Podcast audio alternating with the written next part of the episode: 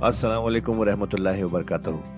ख्वातीनो हज़रात, आपका कुरान की तफसीर में खैर मकदम है। अल्लाह ताला ने हमारे नबी पाक सल्लल्लाहु अलैहि वसल्लम के ज़रिए एक ऐसी नेमत, एक ऐसी गाइड अता की है, जो हमारी ज़िंदगी को अल्लाह की राह पर चलाने के लिए काफ़ी है। और वो गाइड है कुरान मजीद। हम सब ये तो जानते ही हैं कि कुरान पढ़ना कितना सवाब का काम है, कितनी नेकियाँ मिलती हैं, और हो भी क्यों ना अल्लाह के अपने अल्फाज जो है पर क्या हमने कभी ये रुक कर सोचा कि कुरान को समझ कर पढ़ने की भी ज़रूरत है? इसलिए हब हब पर आपके लिए लेकर आया है एक ऐसा पॉडकास्ट जो कुरान की तफसीर समझाने में मदद करेगा। इस पॉडकास्ट का नाम है तफसीर कुरान विद डॉक्टर इसरार अहमद। तो आइए हम सब मिलकर डॉक्टर इसरार के ज़रिए की गई इस कुरान की तफसीर को सुने और अल्लाह की राह पर चलने का वादा करें। हत्या बलगा बैन सद्दैन, जबकि ये पहुँचे उन दोनों दीवारों के दरमियान। वजद मिंदू ने हिमा कौमन तो उन्होंने पाया उन दोनों के बरे। ऐसे लोगों को, ला यकादू न यफकहू न कौला। ये लोग भी ऐसे थे, गैर मुतमद्दिन, क्योंकि बात समझते नहीं थे। यानी जबान ऐसी होगी कि जो इनकी समझ में नहीं आ रही थी। लेकिन यह कि किसी न किसी ज़रिए से उन्होंने अपना एक मतलब अपनी एक अर्जदाश्त पेश की। कालू याजुल कैद, उन्होंने कहा कि ऐजुल करनैन इन याजूजा व माजूजा मुफसदून फिल अर्थ याजूज और माजूज जो कौमें हैं, ये ज़मीन में बहुत फसाद बचाने वाली हैं। फहल जालू का खर्जन तो क्या हम आपके लिए एक सालाना खराज मुकर कर दें? अला अंतज अला बैनना व बैन सद्दा, इसके एवज के आप हमारे और उनके दरमियान एक सद तामीर कर दें, एक दीवार हाई कर दें कि वो हम पर हमला आवर न हो सके दरे को बंद कर दिया जाए। यूँ समझिए जिस उसूल पर कि आजकल डैम बनते हैं। डैम क्या है कि एक पहाड़ी सिलसिला यूँ आ रहा है, एक पहाड़ी सिलसिला यूँ आ रहा है। दरिया दरम्यान में से गुजर रहा है। आपने गुजरगाह गुजरगाह पर एक दीवार खड़ी कर दी तो ये गोया कि एक आर्टिफिशियल लेक क्रिएट हो गई, पानी यहाँ जमा हो रहा है। तो अगर पहाड़ी सिलसिले दो चल रहे हों, उनके दरमियान जो रास्ता है, उसको अगर बंद कर दिया जाए दीवार खड़ी कर दी जाए, और उस दीवार के मज़बूत दीवार हो तो ज़ाहिर बात है कि फिर उधर से कोई आकर हमला आवर नहीं हो सकता, उनके लिए एक हिफाजत का सामान हो जाता है। यहाँ यह समझ लीजिए कि याजूज माजूज से क्या मुराद है। हज़रत याफिस अलैहिस्सलाम, जो तीन बेटे थे, हज़रत नू अलैहिस्सलाम के साम, हाम, याफिस। सामी नस्ल के बारे में तो हमने बहुत कुछ समझ लिया कि हज़रत इब्राहिम भी सामी नस्ल से थे, फिर कौम आद भी साम ही की नस्ल की एक शाख थी, कौम समूद भी उसी की शाख थी। ये तमाम जो है ये तो सेमेटिक रेसिस है। हज़रत याफिस की औलाद ने ये सेंट्रल एशियन माउंटेन्स का जो सिलसिला है उसको क्रॉस किया और शिमाल में चले गए। और शिमाल में जाकर दाएँ बाएँ फैल गए। फिर ये मैदान है, टेंडरे के मैदान और फलाने मैदान और बड़े बड़े खुले मैदान हैं। तो गोया कि एशिया को दरमियान में जो सिलसिला है वह तकसीम कर देता है, एक शिमाली हिस्सा है, एक उसका उसके जनूबी हिस्सा है। ये शिमाली में चले गए और जाकर फिर फैले। फैलने में वो मशरक की तरफ़ आए तो चीन और हिंद चीनी तक ये सारी कौमें जो है, ये येलो रेसिस ये उन्हीं की नस्ल से है। और मगरब में चले तो रूस और रूस से होकर रूस के साथ मिलता हुआ इलाका है, स्कैंडिनेवियन कंट्रीज़ के साथ, फिर वहाँ से वो उतर के और यूरोप के भी जो ये मगरबी ममालिक हैं एंग्लो सेक्शंस जो हैं ये भी दर हकीकत उसी से स्कैंडिनेवियन कंट्रीज़ से उतरे हुए लोग हैं। तो यूँ समझ लीजिए कि वेस्टर्न यूरोप और ईस्टर्न यूरोप का भी खासतौर पर शिमाली इलाका और पूरा ये रूस का इलाका और पूरा सहराय गोभी और पूरा चीन और वहाँ तक जो है हिंद चीनी तक ये याफिस की नस्ल है। याफिस के जिन बेटों के नाम तौरात में आए हैं कई नाम है वो कोई एक, एक दो नहीं उनमें गॉग एंड मैगॉग भी है तोबाल भी है मॉस्क भी है मॉस्क एक शख्स का नाम है। और मॉस्को हो सकता है कि उसी से, उसी ने आबाद किया हो और वहीं से वो नाम बना हो।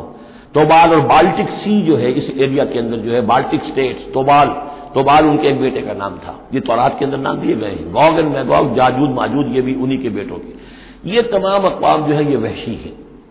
और ये ताख्त ताराज करना, लूट मार करना, ये इनका तरीका है। और इनका है ज़िक्र जो यहाँ पर हो रहा है ये जो सैलाब आया था, कॉलोनियल सैलाब जो हम पर आया था जिसमें कि ये एंग्लो सेक्शंस थे, ये सब के सब जो है, ये इसी नॉर्डिक रेसिस से हैं, ये भी याजूज और माजूज की नस्ल है। एक सैलाब इनका आ चुका है, जो आया था यूरोप के से निकलकर ये कॉलोनियल सैलाब आया और पूरी दुनिया के ऊपर छा गया था, एशिया और अफ्रीका को इन्होंने फतह किया कॉलोनाइज किया। अब अगरचे उनकी वो बिसात एक दफ़ा तो लपेट दी गई है, वो वापस चले गए हैं। इनडायरेक्टली हम पर हुकूमत कर रहे हैं, अभी उनके जो मल्टी नेशनल्स हैं, उनके ज़रिए से या बैंकों के ज़रिए से आईएमएफ के ज़रिए से वर्ल्ड बैंक के ज़रिए से इनडायरेक्ट हुकूमत है, जो न्यू वर्ल्ड ऑर्डर है। लेकिन यह है कि अभी एक और जो सैलाब इनका आने वाला है, वो आता है अहवाल क्यामत के मामला में। आर्मगडॉन के बाद जब हज़रत मसीह सलाम का नजूर हो चुकेगा और यहूदियों का खात्मा हो चुकेगा और फिर ये कि तमाम जो ईसाई हैं, वो मुसलमान हो जाएँगे। ईसाइत खत्म हो जाएगी हज़रत मसीह सलाम के आने के बाद और मुसलमान और ईसाई मिलकर एक मिल्लत बन जाएँगे, सब मुसलमान होंगे। उसके बाद आखिरी सैलाब फिर आना है, जो इसके खिलाफ वो अहादीस में आता है, फिर वो याजूज और माजूज का होगा। और मेरे नज़दीक ये याजूज और माजूज जो है, वो ईस्टर्न इलाके से आएँगे, चाइना वगैरह से, हिंद चीनी से। आर्मगडॉन जो अभी होनी है, फौरी तौर पर बड़ी जंग, उसमें ये लोग जो है, बैठे रहेंगे, ये जंग में हिस्सा नहीं लेंगे। ये मिडिल ईस्ट में जंग होगी, यूरोपियन पावर सारी होंगी, क्रिश्चियन पूरी ताकतें होंगी, और इधर जो है मुसलमान होंगे, और हज़रत मेहदी जो ज़ाहिर होंगे, जो अल्लाह ताला एक इनायत करेगा मुसलमानों को, लीडर अरब के अंदर, वो पैदा होंगे मुजद होंगे, और उनके ज़रिए से अरब के अंदर एक इस्लामी हुकूमत भी कायम होगी। लेकिन उनके लिए, मदद के लिए खुरासान के इलाके से फौजें आएँगी, मशरक से आएँगी, और ये इलाका जो है, वो है जो हमारे करीब है, और हम भी उसी इलाके में हैं। अल्लाह ताला हमें तोफीक दे। कि यहाँ वो हम पहले इस निज़ाम में खिलाफत कायम करें, ताकि यहाँ से फिर फौजें जाएँ और हज़रत मसीह के साथ होकर और हज़रत मेहदी के साथ होकर ईसाइयों और यहूदियों के साथ जंग करें और बिल आखिर फिर यह कि पूरी दुनिया में इस्लाम का बोलबाला होगा। लेकिन जब ये हो चुकेगा, उसके बाद एक सैलाब फिर आएगा, याजूज और माजूज का। तो ये चूँकि पूरी एक सिलसिला है, एक नस्लें हैं इसके अंदर बहुत सी तो इनमें चूँकि तफसीरी एतबार से बहुत सी बातें जो है मुख्तलिफ़ आरा भी सामने आएँगी तो मैंने जो राय मेरी है वो आपके सामने बयान कर दी है। उस वक्त भी वो याजूज माजूज थे जो इन शिमाली दरों से आकर हमले करते थे। कालू याद करनैन इन याजूज व माजूज मुफ्तून अफिल्लर वो जो मैंने अर्ज़ किया है कि क्यामत के करीब भी मामला होगा, ये सूर्य अंबिया की आयात सत्तानवे अट्ठानवे है। हत्ता फतहत याजूज व माजूज व हम बिनकुल्ल हदबी यनसलून वख्तरब अलवादुलहक फैजा ही शाखतुल अबसारजीन कफरू अब ज़्यादा दूर नहीं हम सूर्य अंबिया भी करीबी आ रही है इंशाला वहाँ इसको हम पढ़ेंगे तो दो जगह कुरान मजीद में याजूज और माजूज का ज़िक्र है एक ये जो करीब क्यामत में उनका जो जहूर होने वाला है एक उस वक्त का मामला ये छोटा सा था कि जो जरतनैन के सामने आया है तो क्या हम आपके लिए एक सालाना खराज तय कर दें ताकि आप हमारे लिए यहाँ एक सद तामीर कर दें, एक बंद बाँध दें यहाँ पर? काला माँ मक्कनी फ़ी है रबी खैर। अब देखिए उनका किरदार, उनका मुझे जो कुछ मेरे रब ने दे रखा है, दौलत दे रखी है, माल दे रखा है, वो बहुत बेहतर है उससे कि जो तुम मुझे पेश कर रहे हो। मुझे खराज की ज़रूरत नहीं है। हाँ तुम्हारी एक ज़रूरत है, मैं वो पूरी कर देता हूँ।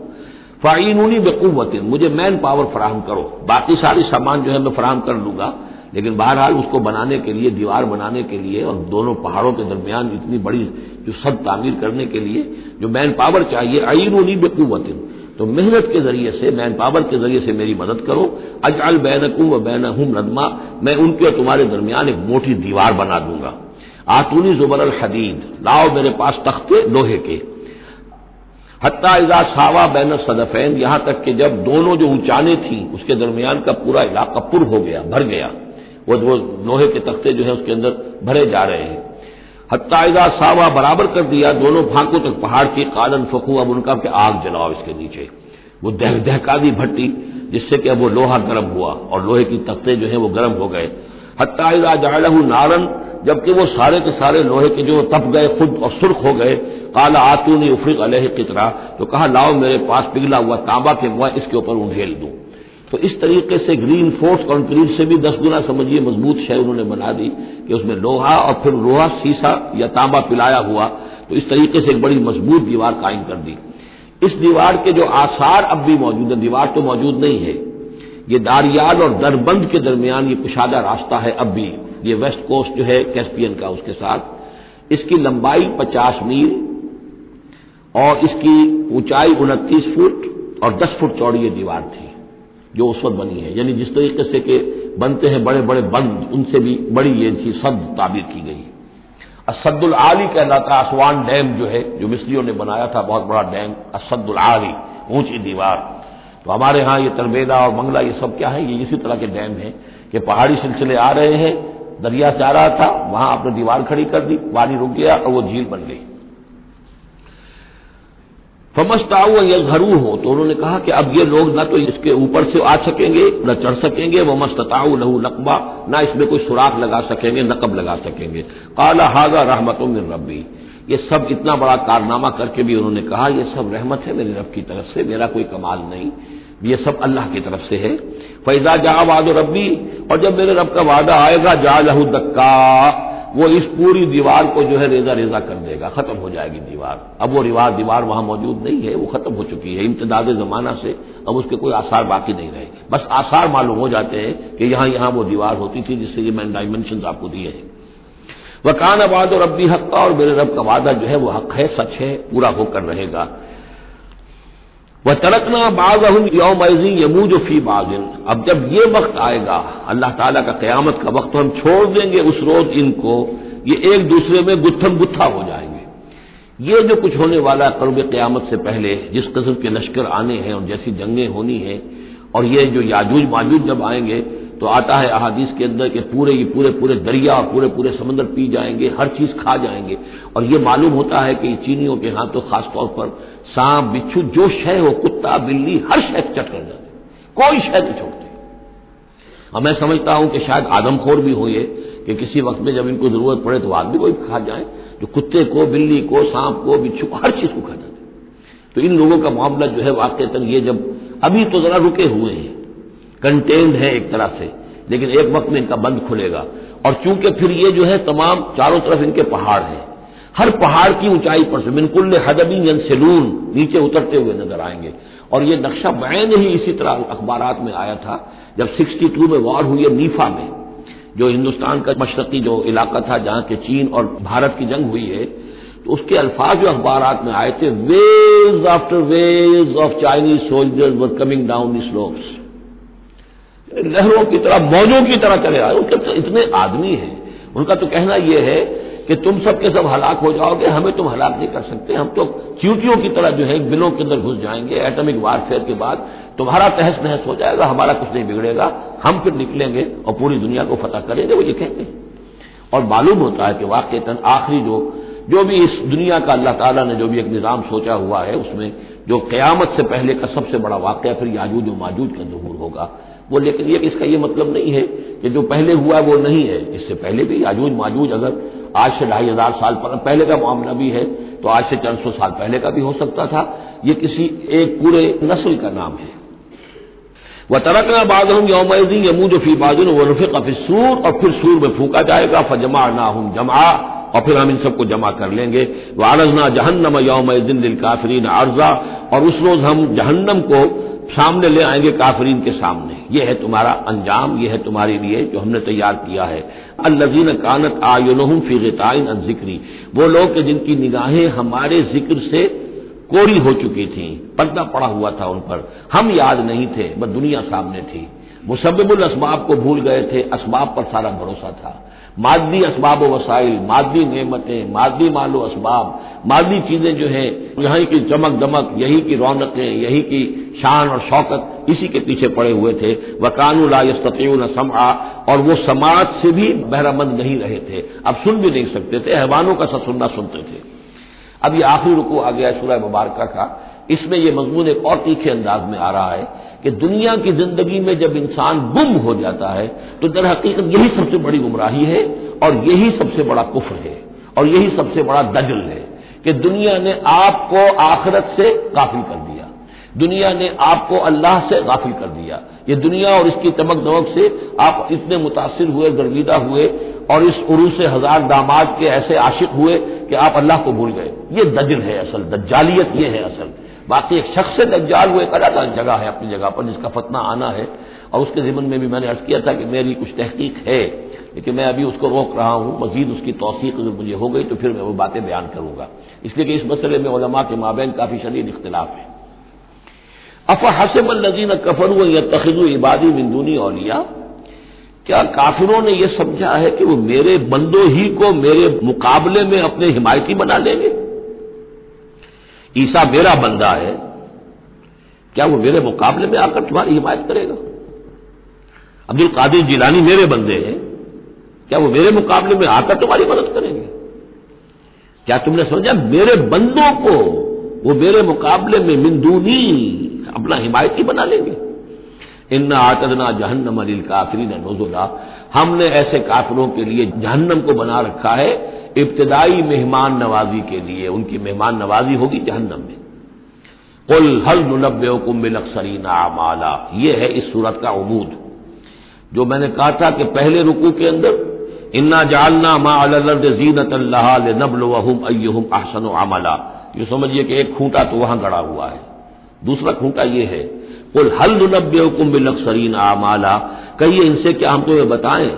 अपने अमल, अपनी मेहनत, अपनी जिद्दोजहद, भाग दौड़, अपनी सही जो है उसके एतबार से सबसे ज़्यादा घाटे में कौन है? मेहनत तो हरेक कर रहा है। जैसे कि हजूर ने फरमाया, कुल्लो नफ्सी यकदू फबायो नफसहू।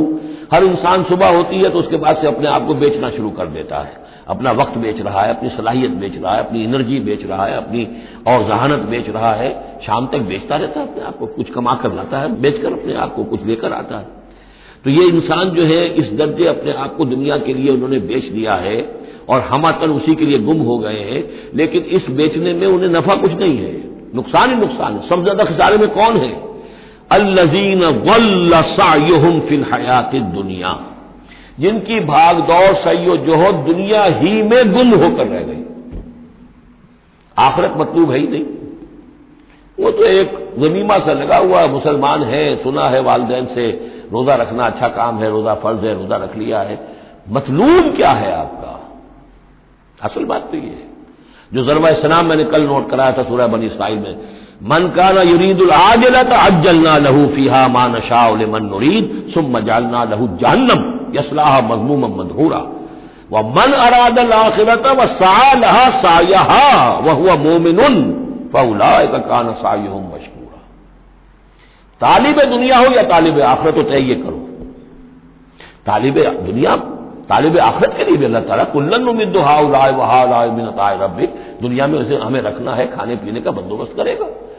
यरजुक उमिन है तो लाया तसिब यहाँ से देगा जहाँ से तुम्हें गुमान तक नहीं होगा। लेकिन तुम पहले तय करो तुम तालिब दुनिया हो या तालिब आखरत हो।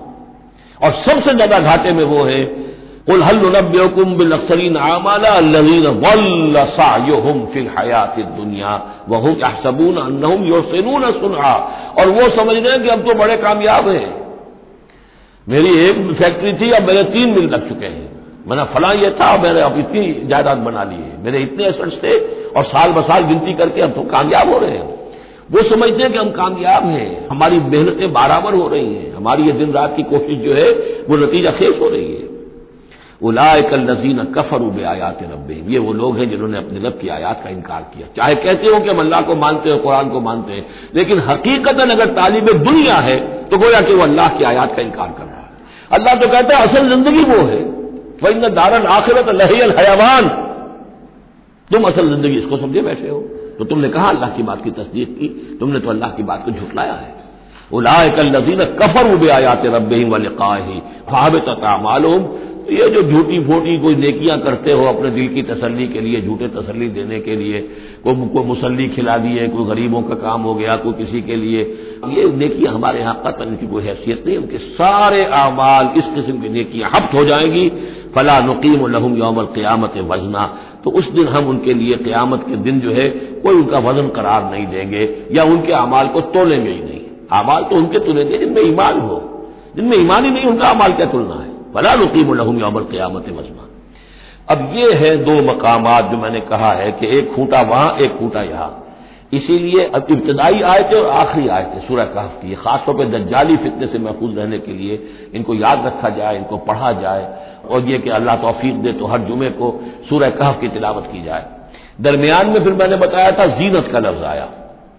तुरीद जीनत हयात दुनिया। कुछ और आगे चलकर, अलमाल वलबनून जीनत हयात दुनिया। तो ये जीनत दुनिया जेबाइश और आरइश, और ये तुम्हें अपने अंदर गुम कर लेती है। तुम्हें न खुदा की होश है, न आखरत की होश है। जाल का जजाहम जहन्नम, ये वो लोग हैं कि जिनका बदला जहन्नम है, बिमा कफरू। बसबब इसके कि उन्होंने कुफर किया वह तखद आयाती व रसूली हुआ और इन्होंने मेरी आयात और मेरे रसूलों को ठट्ठा समझ लिया। रसूल आकर ये कह रहे हैं कि असल ज़िंदगी वो है, ये समझते नहीं, ये है। मान लिया होगी आखिरत चलो देखा जाएगा, कुछ ना कुछ तो है ना, कुछ नेकियाँ भी हमने कर रखी हैं, और कुछ बहरहाल हमारे बचाने वाले भी हैं। हम सब भी जो है, आखिर हजूर ने शफात हमारी करी देनी है। जैसे यहूदी कहते थे कि हम तो यहूदी हैं तो हम तो अल्लाह के बेटों के मानंद हैं, चहीते हैं, लाडले हैं।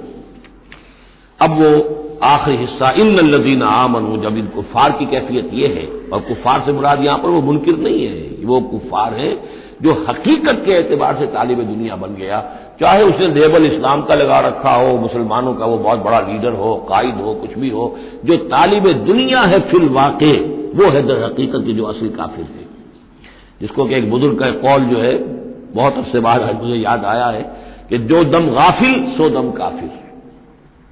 इसी तरह जो शख्स तालिब दुनिया है, हकीकत में वो काफिर है। कानून वो मुसलमान होगा, मुसलमान हो, मुसलमानों का लीडर हो, वो पीर हो, वो कोई बड़ा आलिम हो, कुछ भी हो, लेकिन तालिब दुनिया। असल तालिब दुनिया का है या आखरत का यह तय करने वाली बात है। इन लजीन आमन आमिर स्वारहात कादत लहम जन्नातुलफिरदौ से नजुरा इसके बरस वो लोग जो ईमान लाए, जिन्होंने नेक अमल किए, ईमान के सारे तकाजों को भरपूर तौर पर अदा किया। ये वो लोग होंगे जिनके लिए ठंडी छांव वाले बागात होंगे। उनके वहाँ पर मेहमान नवाजी नजुल होगी, नजुल, इब्तदाई। बड़ी ऊँची जो है, इस कायनात के अंदर गैलेक्सीज हैं, कहाँ कहाँ फिर जन्नतें मिलेगी? ज़ाहिर जन्नत को इसका तस्वुर भी नहीं कर सकते। उसमें तो यहाँ तक आता है कि एक ऊपर के दर्जे वाले को नीचे दर्जे वाला जन्नती ऐसे दिखेगा जैसे तुम ज़मीन पर बैठ के सितारों को देखते हो। ये पूरी कायनात आखिर किसने बनाई हुई अल्लाह ने?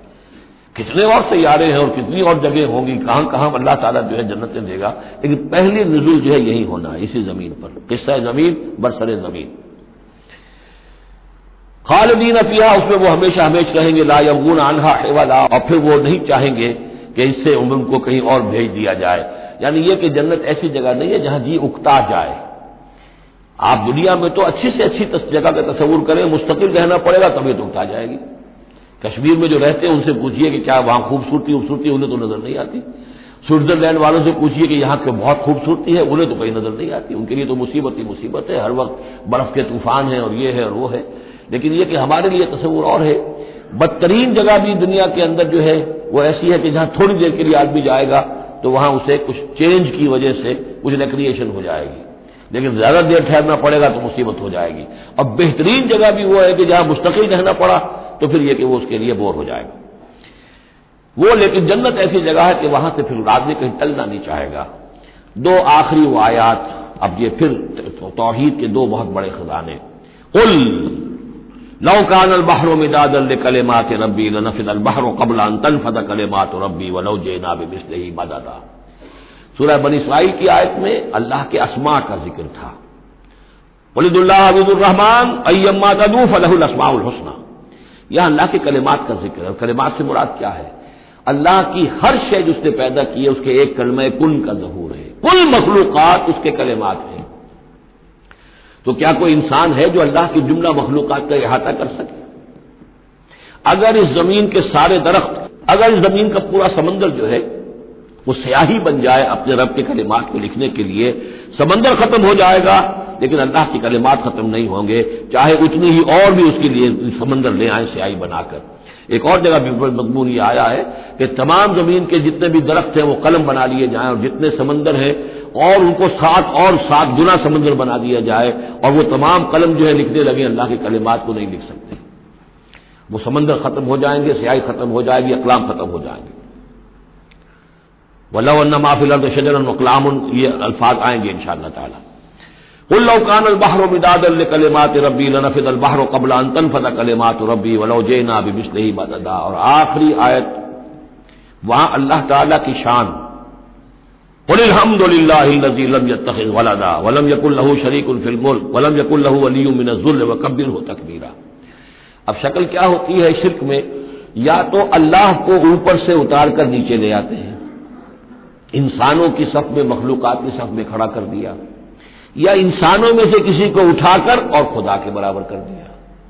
वहाँ उसकी नफी है, अल्लाह के बुलंद मकाम। यहाँ इंसानों को कहीं खुदा के बराबर शरीक न कर दो। तो यहाँ फरमाया, कुल इन नमा न बशर मिसलुकुम। ए नबी, कह दीजिए, मैं भी तुम्हारी तरह का एक इंसान हूँ। युहा इलैया नमा इलाहुकुम इलाहु वाहिद। मुझ पर वही की जा रही है कि तुम्हारा इलाह एक ही इलाह है, अकेला है। फमन का नज़र जो लिका रब ही तो देखो, जो कोई भी अपने रब से मुलाकात का उम्मीदवार हो, फलियामल अमल सालहन उससे अमल करने चाहिए नेक, वला युशरिक में इबादत रब ही आहदा और अपने रब की इबादत में किसी को शरीक नहीं करना चाहिए। इबादत खालिश अल्लाह की हो, तोहीद अमली। ला ताबुदू इल्ला कदा रब का अल्लाह ताबुदू इल्ला वबिल वालदैन एहसान। ये कि जैसे हज़रत मसीह को खुदा बना दिया, या फरिश्तों को खुदा की बेटियाँ बना दिया, या जैसे हमारे यहाँ भी मैंने आपको वो शेर सुनाया था, वही जो मुस्तवी अर्श था, खुदा होकर उतर पड़ा वो मदीने में मुस्तफ़ा होकर, अब मोहम्मद रसूलुल्लाह सल्लल्लाहु अलैहि को खुदा बना दिया, या ये कि हज़रत अली को खुदा बना दिया। हरचंद अली की जात नहीं है, खुदा की जात, लेकिन नहीं है जात खुदा से जुदा अली। और गालिब साहब कहते हैं कि मशगूल हक हूँ बंदगी अबू तराब में। मैं जब हज़रत अबू तराब, हज़रत अली की बंदगी करता हूँ तो मैं गोया के दर हकीकत अल्लाह की बंदगी कर रहा हूँ। और यहाँ आगा खानियों में जो है, दशम अवतार है हज़रत अली। नौ अवतार हिंदुओं के पहले थे, दसवें अवतार हज़रत अली है। तो यही कुछ होता है।